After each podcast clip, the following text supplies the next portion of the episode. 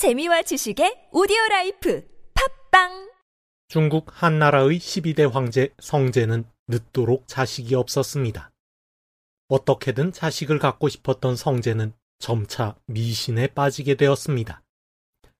수많은 무당과 술사들이 대궐로 찾아와 아들을 낳게 해주겠다며 굿을 벌이고 제사를 지냈습니다. 보다 못한 신하 고경이 말했습니다. 세상에 신선이 있다거나 불사약을 먹으면 죽지 않는다거나 하늘을 날 수 있다거나 황금을 만들 수 있다고 하는 사람은 모두 백성을 현혹하고 군주를 속이는 자입니다.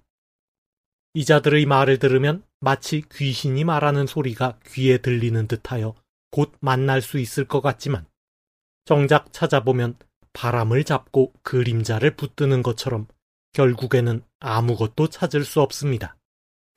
폐하께서는 이자들을 물리쳐 간사한 사람이 조정을 엿보지 못하게 하십시오. 성제는 옳은 말이라고 칭찬했지만 끝내 미신에서 벗어나지 못했습니다.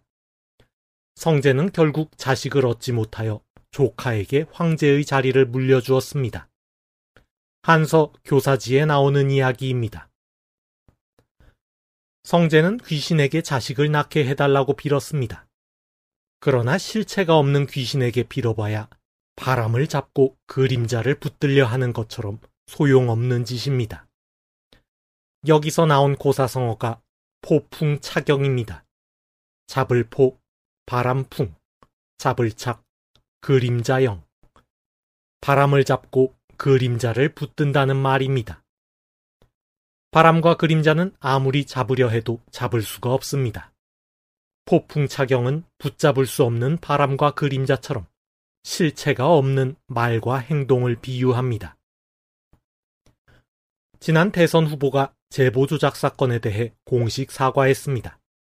하지만 때를 놓친 건 둘째치고 어떻게 책임을 지겠다는 것인지 알 수가 없습니다.